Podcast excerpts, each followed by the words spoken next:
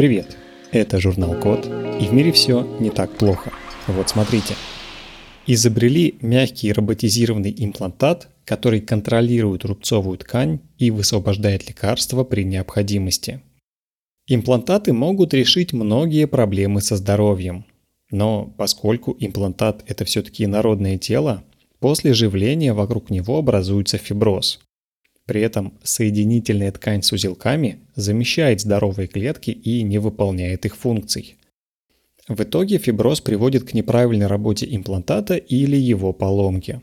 Например, из-за реакции на инородное тело в инсулиновых помпах выходят из строя канюли для введения инсулина, и их приходится менять примерно каждые 3-5 дней. Так вот, исследователи из Ирландии и США придумали мягкий роботизированный имплантат, который контролирует рубцовую ткань и высвобождение лекарства. Для этого проводящая пористая мембрана имплантата определяет, когда ее начинает блокировать рубцовая ткань. Если она обнаруживает признаки фиброза, запускаются алгоритмы машинного обучения. Они контролируют процесс механотерапии.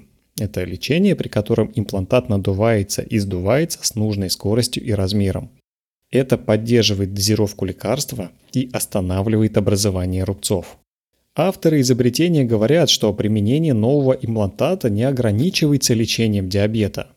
Пористая мембрана защищает имплантат от естественного стремления организма отторгнуть инородное тело, независимо от того, в каком органе оно находится. С таким подходом можно будет обеспечить более стабильное лечение, не требующее замены имплантата, а также эффективнее контролировать подачу лекарства в организм. И все это без участия врача. На этом все. Спасибо за внимание. Заходите на сайт thecode.media и подписывайтесь на нас в социальных сетях.